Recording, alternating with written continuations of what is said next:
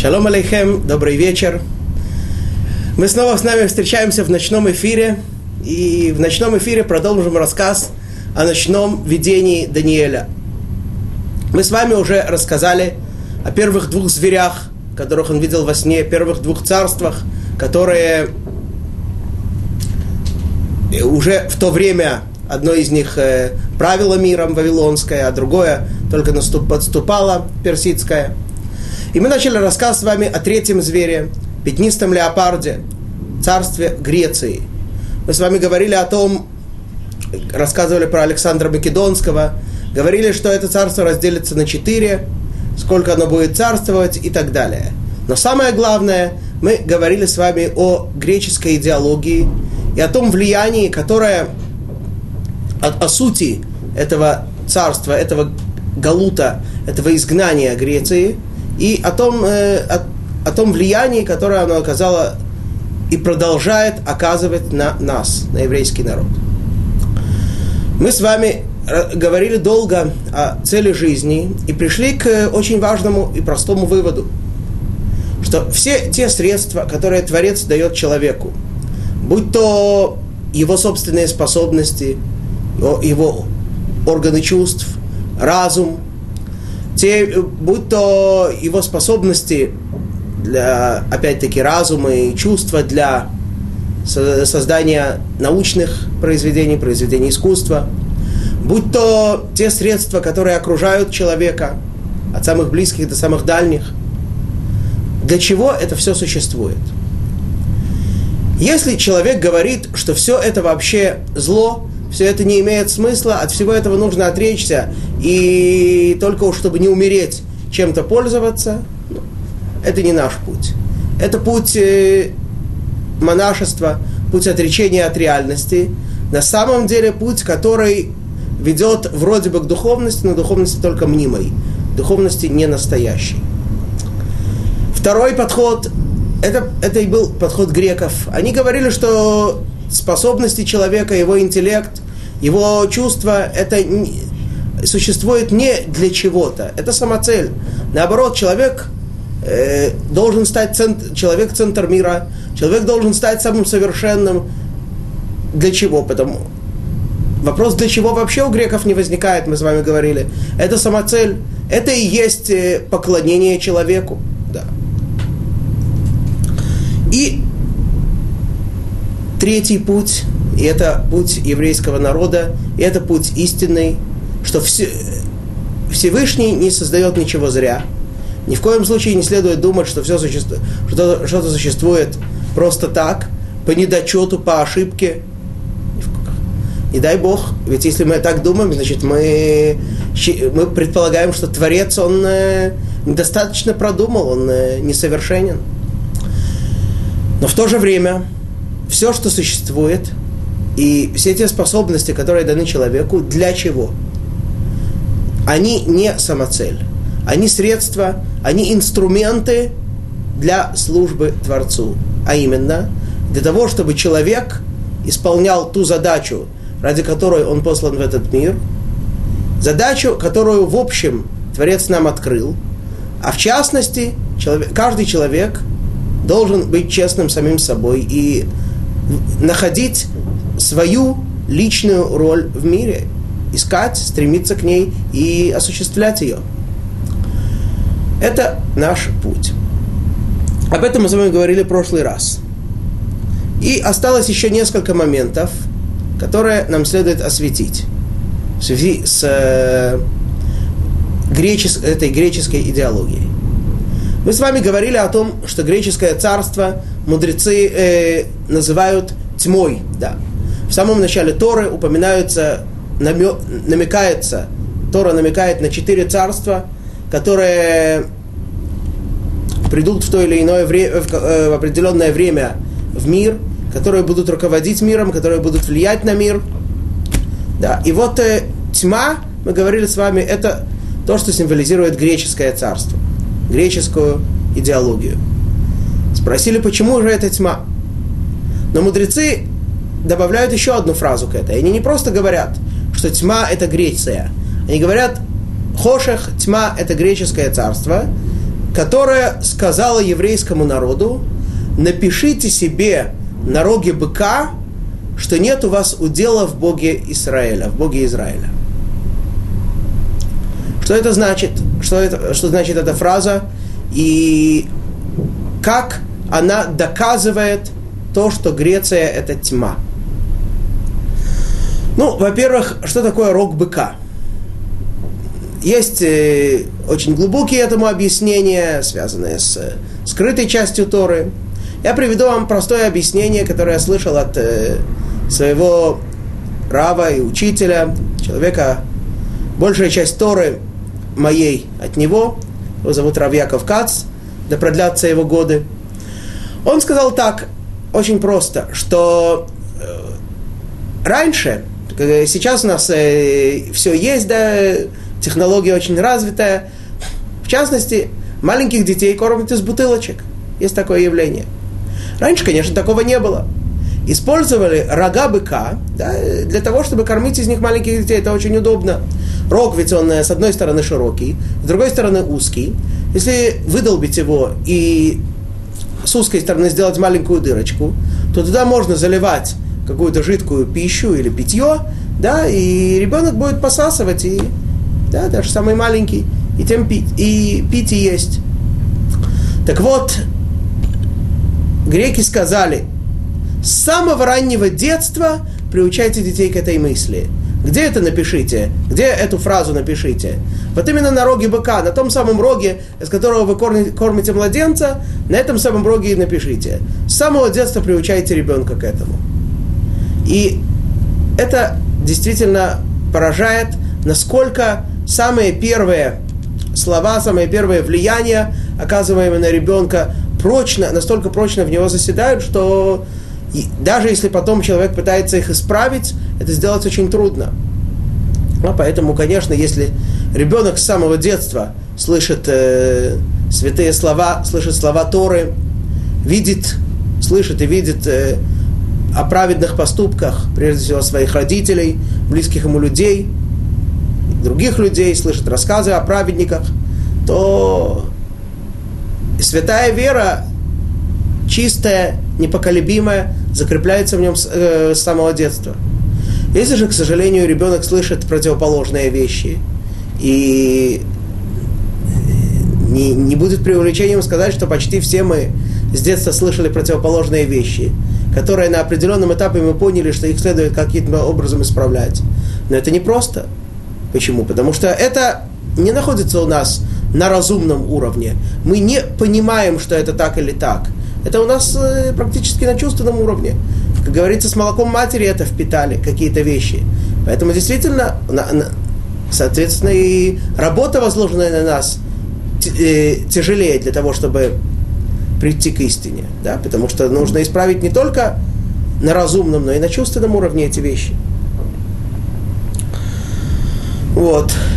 Ну, это то, что касается рога быка. А теперь, что же такое, что же это за фраза? Напишите на роге быка, что нет у вас удела в Боге Израиля. Что такое удел в Боге Израиля? Что имеется в виду? Написать, что вы атеисты, что вы не религиозные? Нет. Вовсе нет. Человек может быть религиозным, может очень многое соблюдать, да, но не быть связанным с Творцом. Да? Каким образом? В частности, человек, который соблюдает э, вроде бы все, да, но соблюдает это неосознанно, механически, холодно, без всякого чувства.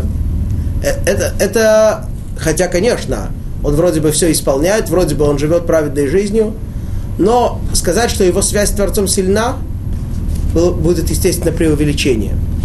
Но более того, это все-таки человек, который более-менее находится в русле.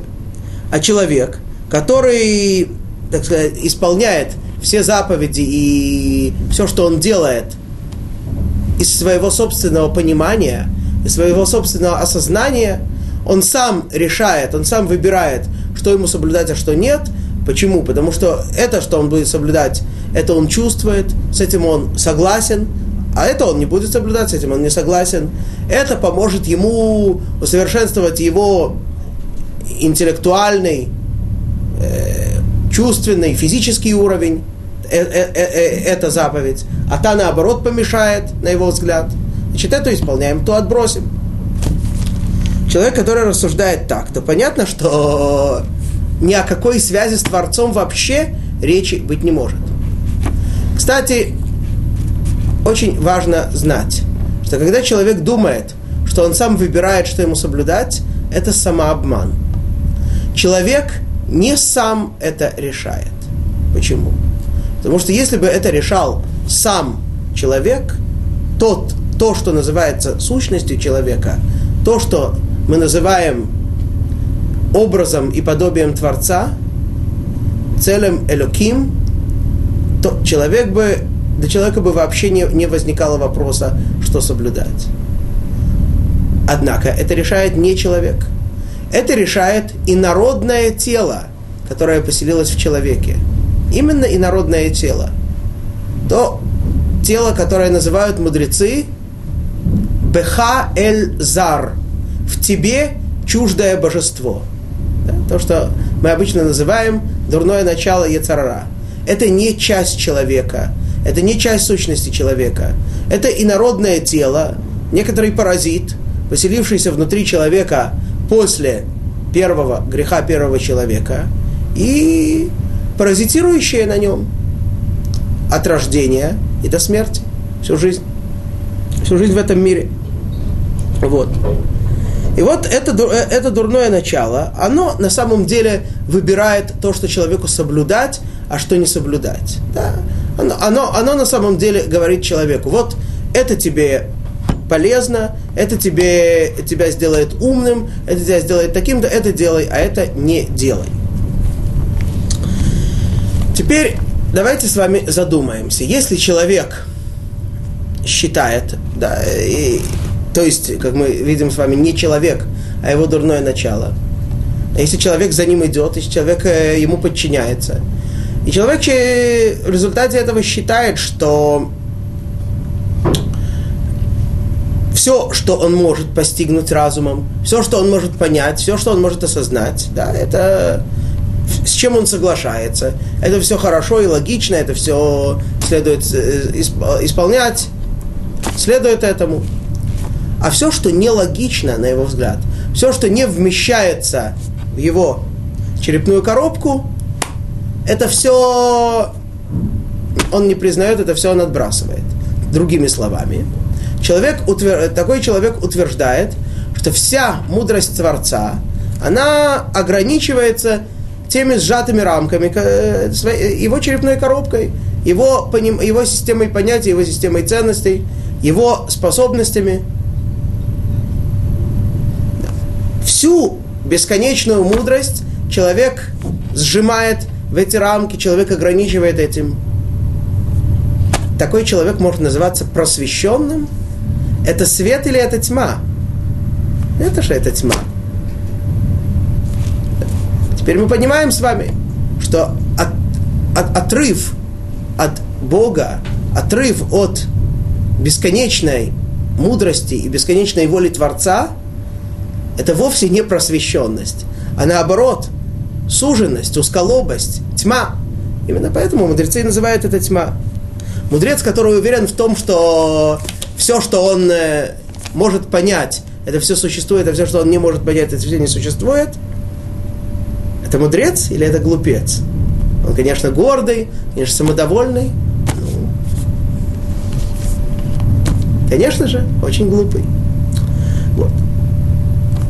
Вот это и есть такая интересная вещь, что греки, с одной стороны, очень ценили и развивали мудрость, очень э, прилагали и мудрость, и интеллект, и искусство, и физическую силу, да. Но, но тем не менее, не понимали, насколько мудрость действительно велика. Вся мудрость их ограничивалась их черепными коробками, ну так Разве это мудрость? По сравнению с настоящей, бесконечной, божественной мудростью. Вот. Но этого греки не могли принять, и этого они не могли потерпеть. Поэтому это, э, это дает нам понимание того, что ко многим, ко многим заповедям, к большинству заповедей, они относились спокойно и даже, даже поощряли их, их исполнение, но с некоторыми рьяно боролись. Да. Мы обнаруживаем с вами в наших источниках, что, например, греки очень боролись против соблюдениями еврея субботы. Э, да. Шаббат. Почему? Если рассматривать шаббат как выходной, уикенд, ну так э, наоборот, греки бы это очень приветствовали. Но евреи не так на это смотрят. Евреи говорят, что это день, связи, это день особого единения с Творцом. Это день, в который все творение после шести дней труда возвращается к своему источнику. Это день, который, мудре, который евреи называют драгоценным подарком, самым дорог, э, драгоценнее самого дорогого алмаза, который Творец достал из сокровищницы и подарил своим детям. Да. Кстати, я надеюсь, что всем известно, да, что евреи называют, евреев Тора называют детьми Всевышнего. Баним атем лашем элокейхем. Да. Значит, такой подход к, к шаббату для греков был недопустим. Другая заповедь. Обрезание. Да, как э, в советские времена писали в журнале «Здоровье», варварс, варварский архаич, архаичный обычай. Ну, опять-таки, если смотреть на это как э, несущие некоторые действия, несущие некоторую пользу с медицинской точки зрения, как, э, к сожалению, в наше время многие смотрят на это, ну, пожалуйста, греки бы ни, ни, ничего против этого не имели. Но то, что, но то, что евреи утверждают, что с помощью обрезания человек э, снимает не только со своего тела, но и со своей души некоторый заслон, который ему затемняет свет Творца, и человек приобретает в результате этого особую святость и вступает в союз, да, ведь брит мила на иврите обрезание это союз, завет, вступает в союз с Творцом, опять-таки, недопустимо для греков. В Хануку мы неоднократно говорим и поем о том в дни Хануки, что греки осквернили все масло, все оливковое масло, которое было в храме для жертвоприношений и для зажигания храмового светильника миноры. Обратите внимание, что они сделали с этим маслом? Они его не загадили, не наплевали туда, не вылили, нет. Это все не эстетично, это все для греков не подходит. Что греки сделали? Они просто его подвинули. Вот так стоит кувшинчик, и вот так вот подвинули. И все. Ну и что такого? И что произошло? А вот евреи говорят, что если человек, который не очистился ритуально, который, э, опять-таки, в соответствии с особыми законами ритуальной чистоты и нечистоты, то, что Тора называет Тума и Тагора, да, э, законами, подробно описанными в, в письменной Торе, еще более подробно в устной, данные нам. Ну, так вот, в соответствии с этими законами, если человек не очистился ритуально, и вот такое, делает такое действие, просто двигает сосуд э, с маслом, со священным чистым маслом, он становится нечистым. Можно как-то это понять, как-то это объяснить, что там, какая там реакция химическая, физическая, биологическая происходит? Что, что там случилось? Никак это понять невозможно. И никаким э, интеллектом этого не постичь. Ну, если так, значит, говорят греки, мы это не признаем. Это не имеет смысла. И греки специально, чтобы помочь евреям встать на светлый путь, с их точки зрения, сделали все это, чтобы показать, пожалуйста, вы делаете такое очень красивое действие. Зажигаете масло в светильнике. А, какая прелесть. На жертвенник возливаете масло. Приятно пахнет. Красиво. Отлично. Ну такие мелочи. Подвинул, не подвинул, ну какая разница? О чем говорить вообще? Это и есть греческий подход. То, что понимаем, делаем. То, что не понимаем, отрицаем. Ну, Однако, если человек начнет задумываться и начнет понимать, на самом деле это несложно. Для этого просто человек должен быть честным самим собой. Так вот, если человек начнет понимать, что мудрость Творца безгранична, что святая Тора, которую он нам дал, сколько бы человек не пытался ее постичь и понять, и изучить, будь он, э, занимай, занимаясь он Торой сто лет, он сможет постичь только каплю в море, даже и намного меньше этого на самом деле. Вот. Но это не так сложно понять, что э, Творец, он бесконечен, он безграничен. И он дал и его мудрость тоже не ограничена ничем. И он дал нам эту мудрость и наделил нас ей. Вопрос, естественно, какой смысл давать мудрость, которая безграничная и бесконечная, которую все равно невозможно постичь? Хороший вопрос, затронем его чуть дальше. Вот. Человек, который понимает, что поскольку это законы того, законы, данные ему тем, кто его сотворил, естественно, знает – что и как ему нужно делать человеку, да. И поэтому нужно соблюдать все, нужно подчин... Э, соблюдать все законы Творца, а не только те, что человек считает нужным э, исполнять, все законы, которые человек выбирает по своей собственной, как мы видели, не своей собственной воле, а воле своего дурного начала. Вот, опять-таки, и эти все законы, которые человек соблюдает, он соблюдает их не потому, что он их понимает, что он их осознает, а потому что это воля Творца. Греки, кстати, в этом смысле не, немножко не додумали. Если бы они понимали, что евреи даже самые, с их точки зрения, логичные и естественные и интеллектуальные заповеди исполняют не потому, что это разумно, а потому, что это воля Создателя – Тогда бы они все запретили. Но они до этого не дошли. Вот, так вот, если человек это все понимает, тогда происходит чудо. Человеку открываются источники мудрости, и человек в нарушении э, всех естественных законов приобретает огромную мудрость Торы – бесконечную, безграничную, по сравнению с которой вся человеческая мудрость, вся мудрость, которую человек может приобрести естественным путем, не более чем э, на уровне детского сада.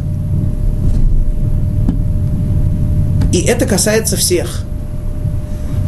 Мидраш нам рассказывает, объясняя стих в Торе, после, э, что после того, как Всевышний говорил с Муше, он дал ему скрижали завета. Да. Стих, который идет непосредственно перед э, описанием греха золотого тельца.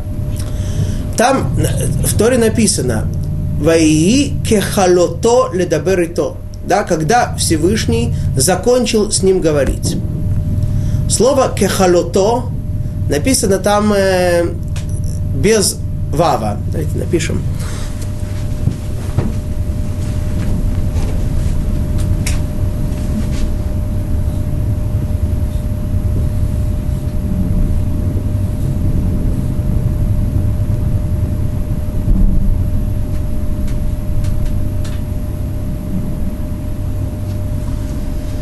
Кехалото. Да. Мудрецы обращают внимание на то, что вот здесь между ламет и тав не стоит буква вав, да, как вроде бы должна была стоять, и, и указывают на дополнительное значение этого слова кехалато, да, от слова кала.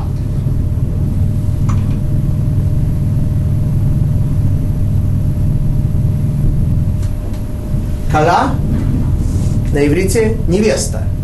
Причем тут невеста? Говорят мудрецы, Муше Рабейну, мы знаем, был на горе Синай, когда получал Тору 40 дней. Все эти 40 дней что он делал?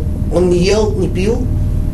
Он самый э, величайший мудрец, да, величайший пророк всех времен и народов, постигал то, э, времен, точнее, да. Э, насчет народов мы с вами говорили, что, что Всевышний подарил не евреям одного пророка, который был равен по способностям Моше, но, к сожалению, он э, пошел совсем иную сторону. Так вот, и вот э, Моше пытается 40 дней, прилагает все усилия для постижения Торы. Мы с вами можем догадаться, какую огромную массу, какую, какое огромное, какого огромного знания он достиг. Тем не менее, Всю Тору Моше не мог постичь. И тогда, говорит, говорят, говорит Мидраш, произошло чудо, и Тора вышла навстречу Муше, как невеста навстречу жениху. Ее передали в руки Муше, как невесту в руки жениха. То есть, даже Муше Рабейну было ему необходимо это чудо, и он получил это чудо в полной мере. Да? Муше был человеком, который получил всю, всю, всю Тору без какого-либо ограничения. Почему? Потому что до вся Тора Всевышнего должна была спуститься на землю. Ни, ни, ни малейшая ее часть не могла остаться в высших мирах. Все должно было спуститься в этот мир. То есть должен был быть хотя бы один человек в истории, который бы знал всю Тору. И такой человек был, это был Моше. Да.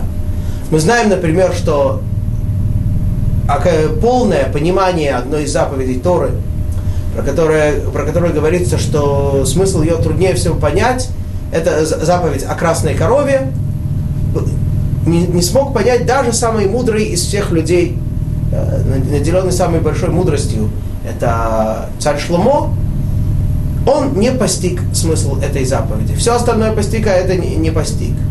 Когда это не постиг, он понял, что даже его достижения во всех остальных – частях Торы тоже не полное, тоже ограниченное. Муше Всевышний передал все. И также происходит не только с Муше, также происходит во всех поколениях, со с любым человеком, который готов приложить все усилия для постижения мудрости Творца, для исполнения его заповедей, для не просто постижения мудрости, а для притворения в жизнь и жизни в соответствии с постигаемым им волей, э, волей владыки миров, да, то есть э, практика вне отрыв, без отрыва от теории, да, и в зависимости от того, как человек себя к этому подготовил, как он постарался, в зависимости от этого человеку открываются в такой степени источники мудрости, и человек – постигает много больше того, чем можно было постичь естественным образом. Кстати, если мы тут сказали, что человеческая мудрость, э, постигаемая естественным образом, она на уровне детского сада, кстати, о детском саду. Э, у израильских детей есть такая загадка. Какое государство, какая страна состоит из трех линий – это загадка на иврите. Напишем сразу ее ответ. Это Яван, Греция.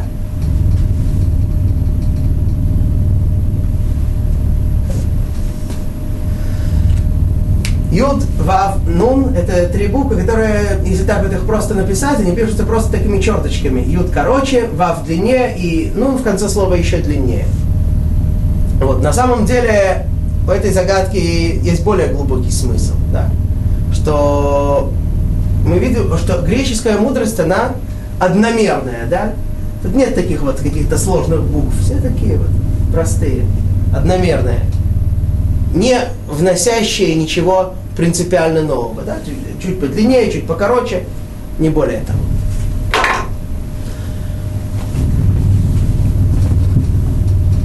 И вот. Теперь обернуть мы обязаны, кстати, другой стороной медаль.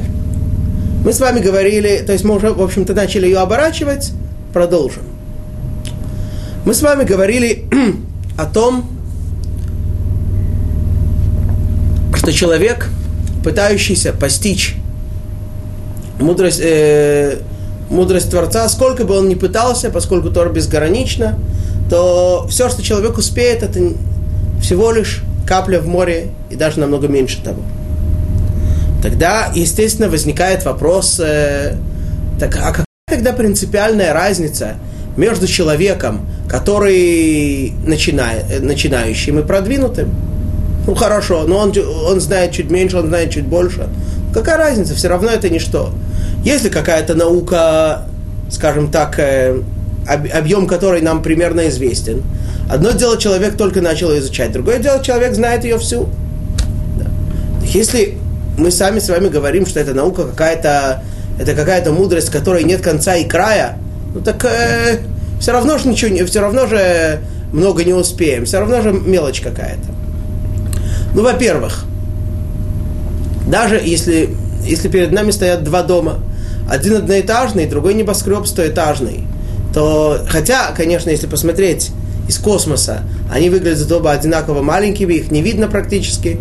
Тем не менее, все-таки, если посмотреть, Земли есть между ними разница, да? Мы не можем сказать, что они одинаковой высоты. Но это не главное. Самое главное, это то, что мы уже сказали, что если человек действительно подчиняет себя воле Творца и хочет всеми силами усовершенствоваться, то он совершенствуется настолько, что он уже не, не небоскреб, он уже не стоэтажный. Он уже достигает астрономических размеров. Он достает до Солнца, до Луны, перебрасывает звезды из одной руки в другую. Это не космическая фантастика, это реальность. Такие люди существуют, э, находятся с нами, они живут с нами, они находятся в нашей среде. И в прошлое, конечно, есть такое понятие понижения поколений, и в прошлом поколении, поколении великие люди были намного более великие, чем нынешние, а в позапрошлом тем более, и так далее, и так далее, и так далее, покуда мы не возвращаемся обратно к самому великому человеку в истории, нашему учителю Муше. Но тем не менее, даже в нашем поколении есть такие великие люди. И внешне они выглядят такие же, так же, как мы. Они не, не гиганты какие-то, они не, не выглядят, если смотреть невооруженным глазом, так сказать, отличными от нас. Да, вроде бы такие обычные, э, простые, тихие люди, не, незаметные, не, ничем вроде бы особо не выделяющиеся. Это внешне. Внутренне это люди действительно гиганты.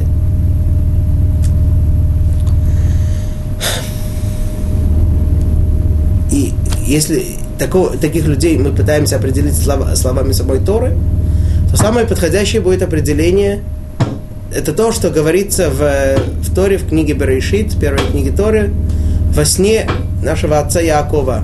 Да, он видел сон про лестницу, там говорится «Сулам муцав арца, врошо магия шамайма». Лестница, которая опирается на землю, причем это очень важно опираться на землю, не в воздухе парит, не витает в облаках, а опирается на землю, но верх ее достигает небес. Таков настоящий человек в соответствии с Торой. Это приводит нас к э, следующему простому выводу. Если по какому бы то ни было вопросу я имею определенное мнение, а такой человек имеет мнение противоположное, то самое естественное и логичное – это просто мне отказаться от своего мнения и принять его точку зрения. Да? Но как же это возможно? Ведь это же сказал я. Я, который центр мира. Я, который объект культа для религии, называемой гуманизмом. Да. В прошлый раз я привел слова своего папы насчет того, что гуманизм – это религия, центр, объект, объект поклонения, который человек. Э, на этой неделе в разговоре со мной мой папа добавил, что раньше он очень, очень удивлялся и смеялся над тем, что товарища Сталина называли величайшим гуманистом всех регионов народов. Да, разве это гуманист? Потом он сказал, что он понял. Действительно, это, это самое точное определение. Действительно, это, это человек, самый настоящий гуманист. Почему? Потому что он центр мира, он объект поклонения, он идеал, он человек. И ему в жертву могут приноситься тысячи и миллионы других. Не, не, не, не настолько человек таких под людей, да? Ай, вызывает э, некоторые опасения, то, что вроде бы нынешний товарищ тоже метит в гуманисты. Не дай Бог, не дай Бог, избавь нас, Боже, от каких-то несчастий в этом смысле. И в других тоже. Вот. Так вот это гуманизм. Ну так э, э, этот человек не может стерпеть. Как же это так? Он такой же, как я. Этот, э, ты говоришь, что он мудрец, что он такой, да ну, да такой же, как я, и не выглядит, и не впечатляет. Ну, он считает так, а я считаю иначе. Так что, я должен подчинить свое мнение ему? Действительно, как мы говорим, греческий галут продолжается до сих пор. Это оказывает на нас огромное влияние, и мне самому приходится видеть, что даже в нашем обществе, в еврейском религиозном обществе в Израиле, это сплошь и рядом встречается. Да, и может быть особенно именно в среде людей, которые выросли в Советском Союзе, потом пришли в еврейский мир, сделали чуву, но, к сожалению, во многих понятиях остались такими же, какими были там. И Поэтому просто людям очень трудно как-то принять, как-то согласиться, что, что это такое, я буду ему подчиняться, кто он такой, чтобы я ему подчинялся, чтобы я принял его мнение, чтобы я аннулировал свое мнение перед его мнением. Большая проблема сегодня. Вот. Ну, а так если даже мы, даже вроде бы мы, соблюдающие религиозные евреи, сталкиваемся с такой проблемой, то понятно, что греки – и их еврейские последователи этого стерпеть вообще не могли. Не могли этого себе представить. Как это так? Призна, признать величие человека, который выглядит внешне так же, как я, которому открыты врата мудрости, и который становится соучастником Творца в управлении миром. Не более, не менее. Так определяет устная Тора такого человека. Соучастник Творца в управлении миром. Сейчас просто в скобках заметим, если подумать, э, вспомнить э, все, э, во все, на протяжении всей истории, все какие-то рассказы, легенды, мифы о сверхлюдях, супермены, там, э, титаны, вольфрамы и прочие подобные существа. Кто-нибудь из них – из авторов этих мифов и легенд приписывал своему геро... своим героям что-то подобное, у них это мифы, у нас это реальность. Вот. И это объясняет нам, насколько греки не могли потерпеть исполнение еще одной заповеди евреями, а именно Рошходыш – в прошлый раз мы с вами говорили об этом, скажем чуть подробнее. Да, что такое Рош Кодыш, новый месяц? Еврейскому народу, у, еврейск, у, у евреев существует календарь. Календарь очень интересный, очень сложный. Да. Просто чтобы понять принципы его построения, нужно приложить много усилий, чтобы изучить и понять его принципы. Вот. И календарь, построенный одновременно на сон, с, э, с помощью Солнца и Луны. Да. Вот и есть у нас такой календарь. Однако, и сейчас, с тех пор, как э, разрушен храм, и чуть, и, точнее, чуть позже этого, после, после разрушения второго храма, мы используем этот календарь, у нас есть строгие принципы, в соответствии с которыми этот календарь действует, и до прихода Машиаха он будет неизменным. Так, это, так он и действует. чтобы рассказать даже, хотя, даже вкратце о принципах еврейского календаря, для этого этому нужно посвятить отдельную лекцию или даже несколько. Но это в наше время. Во время, когда существовал храм, во время, когда существовал в храме высший еврейский религиозный суд, э, собственно, еврейского нерелигиозного суда и не бывает. Так, э, высший еврейский суд Сангедрин, состоящий из 71 мудреца, самых больших мудрецов в еврейском народе. На него Тора возлагает особую заповедь, связанную с э, календарем, а именно.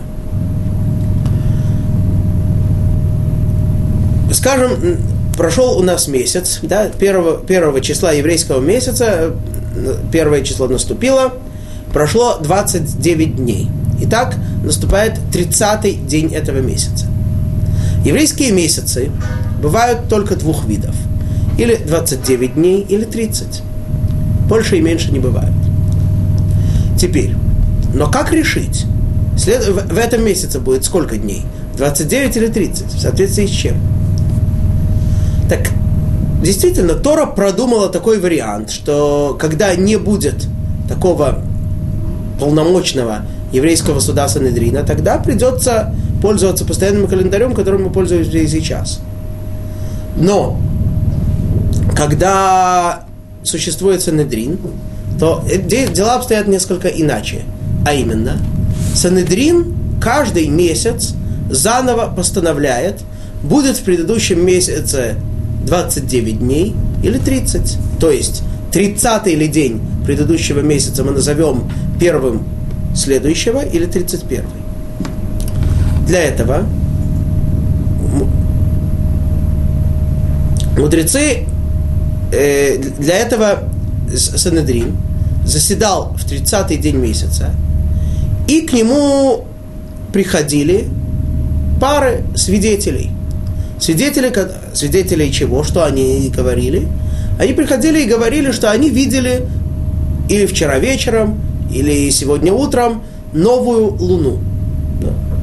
Это действительно очень непросто.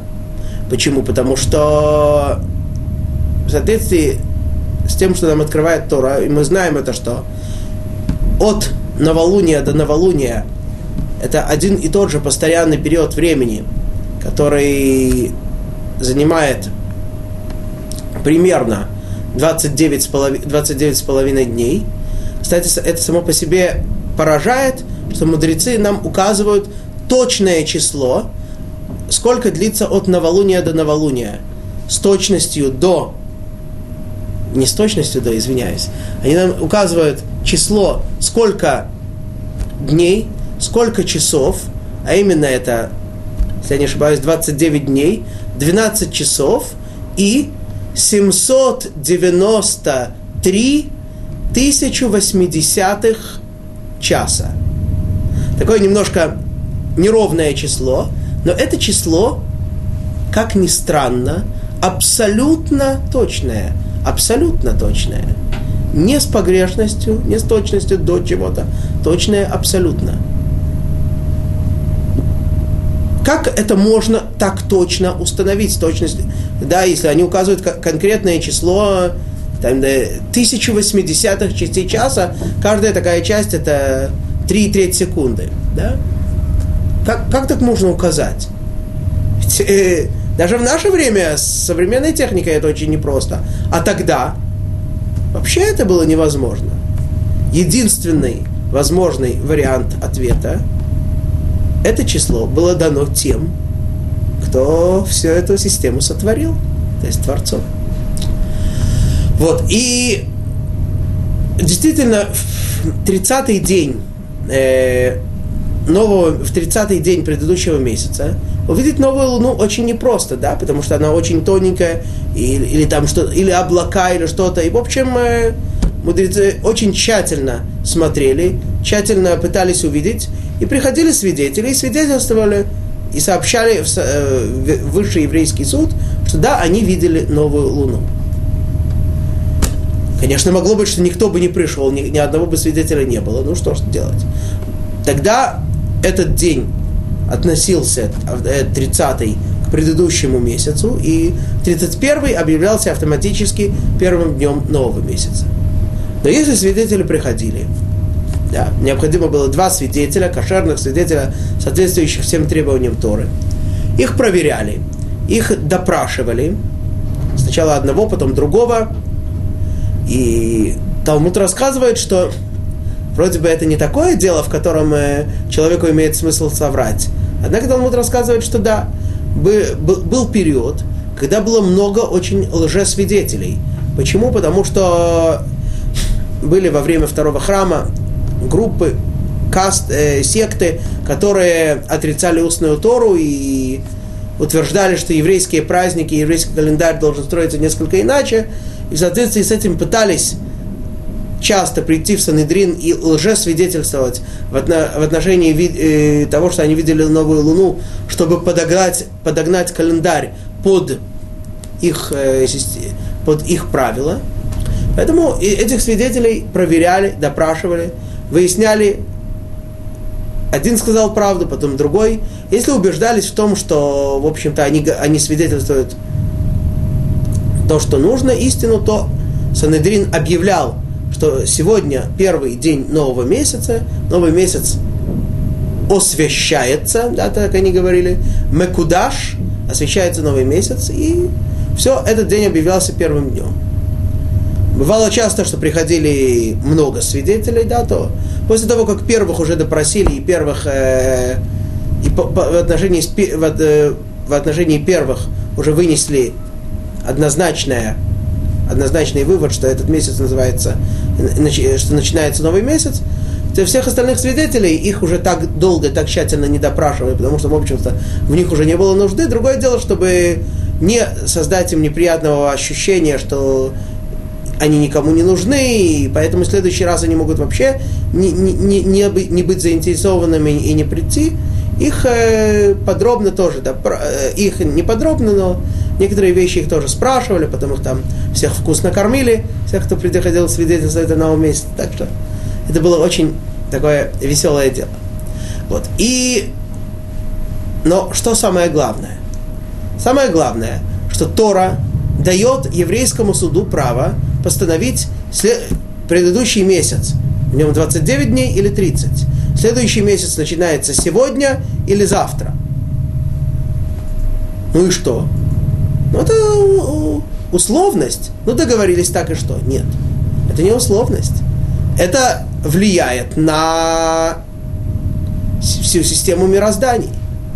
Да. Например, опять-таки, вот если это месяц Тишрей, да, месяц от наших осенних праздников.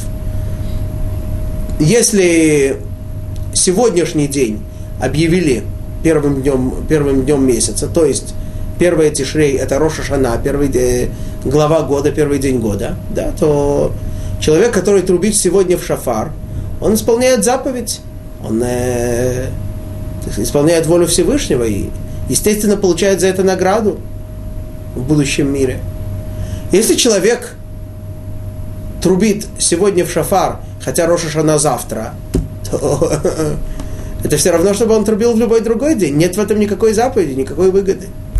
Никакой, никакой награды, естественно, тоже. То есть награда свыше дается в соответствии с тем, что постановляют люди здесь. Еще через 9 дней пост – день искупления, Йом-Кипур. Если человек кушает в тот день, который объявили днем, днем поста, объявили Йом-Кипуром, человек получает страшное наказание за это, отсечение души, карет. А если человек кушал в тот день, который был канун Йом-Кипура, а Йом-Кипур был на следующий день, или в тот день, который был после Йом-Кипура, наоборот, сделал хорошее дело – вот это исключительное право человека, исключительное право, которое Тора дает высшему еврейскому суду Санедрину, постановля... владеть в определенной степени временем, постановлять время, и Всевышний устанавливает свои награды и наказания в соответствии с этим. Греки этого принять не могли, и с этим рьяно боролись. Ну вот, в общем-то, мы с вами в основном уже рассказали про греческое влияние, про греческую идеологию, про принципы, которые греки насаждали и что им противостоит у нас. Помните, мы с вами еще говорили, что мудрецы сравнивают четыре царства с четырьмя некошерными животными, да, которые в Торе выделяются особо, поскольку имеют один признак некошерности, но не имеют второго. Один, извиняюсь, имеют один признак кошерности, но не имеют второго. Да. Первый из них это был верблюд. Верблюд, мудрецы, э, верблюд, мудрецы говорят, намекает нам на первое царство на Вавилон, и мы говорили с вами об этом. Второй – заяц. Заяц намекает на Персию, тоже с вами это объяснили. А третий, как здесь написано,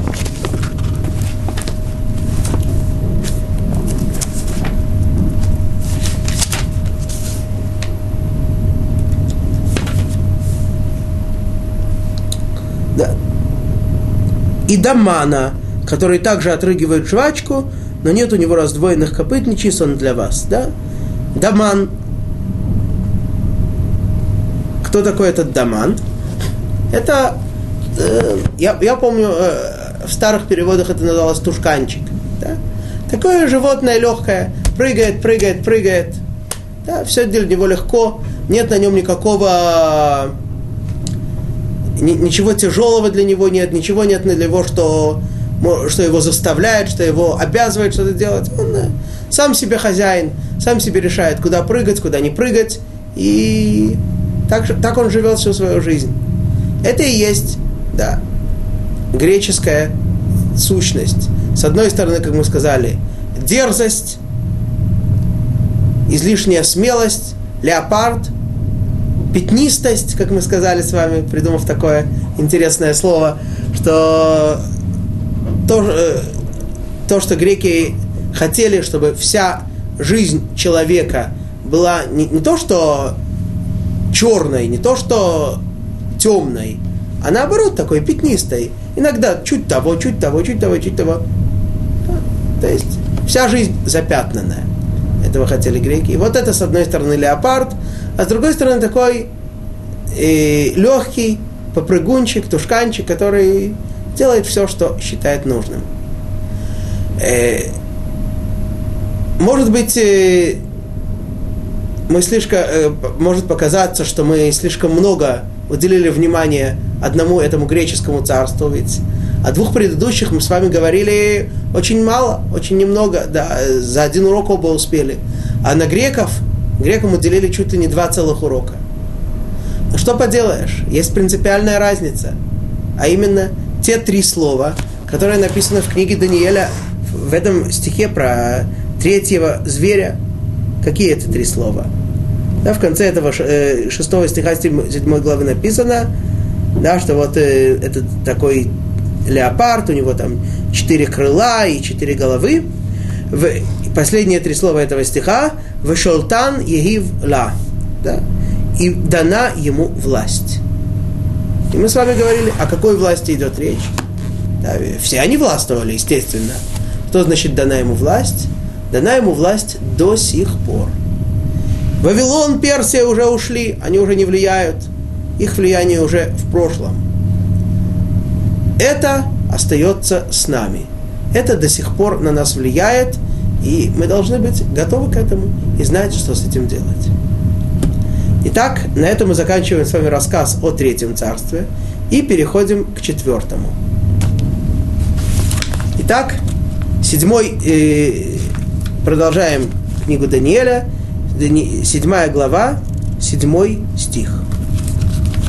Батар дена, хазе гавейт, бехазвей лейлея, вааро хейва рвиа, דחילה ואימתני ותקיפה יתירה ושינן ושינאין די פרזללה רברבן אכלה ומדקה ושארה ברגלה רפסה Вги мешанья мин коль хейвата дикадама векарнан векарнайн асар ла.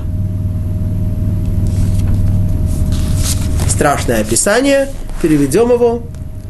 Потом увидел я в видении ночном, что вот четвертый зверь, страшный и ужасный, и очень сильный, и большие железные зубы у него, он пожирает и дробит, и остатки, а остатки топчет ногами, и не похож он на всех тех зверей, что были до него, и десять рогов у него. Да. Действительно, описание ужасающее.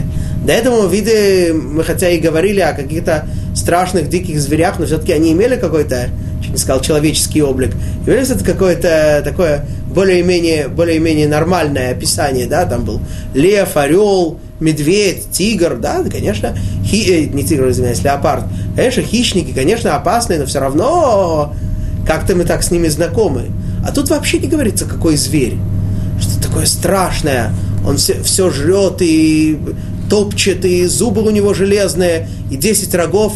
Я никогда не видел зверя, зверя с 10 рогами. И вообще, Тора, да, книга Даниила вообще нам не говорит, э, на кого он похож, да, это кто? Он э, из семейства кошачьих или из семейства собачьих, или на кого он похож? Да, может, э, может, как слон, может, как э, большая обезьяна. Неясно. Ну, для, для полноты картины прочитаем следующий стих, восьмой.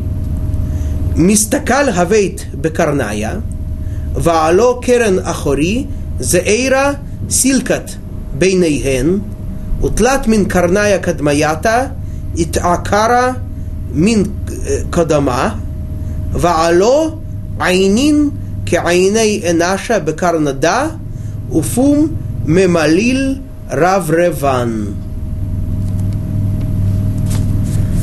Переведем.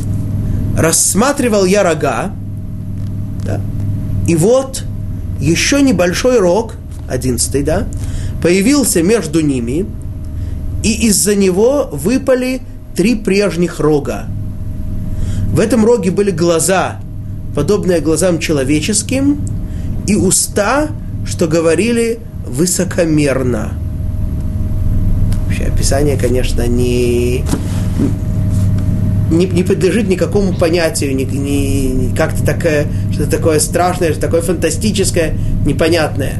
Ну, Даст Бог, разберем эти стихи и поймем, что же тут именно произошло. Точнее, не произошло, а, а происходит до сих пор. Ведь э, сейчас речь пойдет о четвертом звере, о четвертом изгнании, четвертом галуте, римском галуте, который еще не закончился, который продолжается до сих пор. И в соответствии и соответственно, мы сможем, можем с вами понять, что те вещи, которые описаны, они не в прошлом, они в настоящем. Конечно, уже прошло очень много времени, уже и да, с, с, момента возникновения этого четвертого зверя, да, уже более двух тысяч лет, и, конечно, многие вещи от, от времени ко времени меняются. Но, тем не менее, э, что-то остается и до сих пор.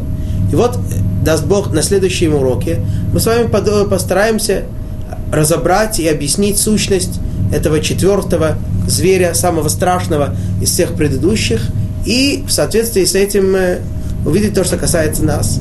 Это очень э, интересно, что это выпадает именно на дни, предшествующие самому печальному дню в, нашей, в нашем календаре, 9 ава, дню, когда э, римляне, в частности, разрушили второй храм, вот э, поэтому это очень подойдет к тому, что мы будем об этом говорить о четвертом римском галуте. Итак, до, следи, до встречи на следующей неделе. Надеюсь, что это будет в 7.30 вечера в э, следующий четверг. Шаббат шалом, вехольтув.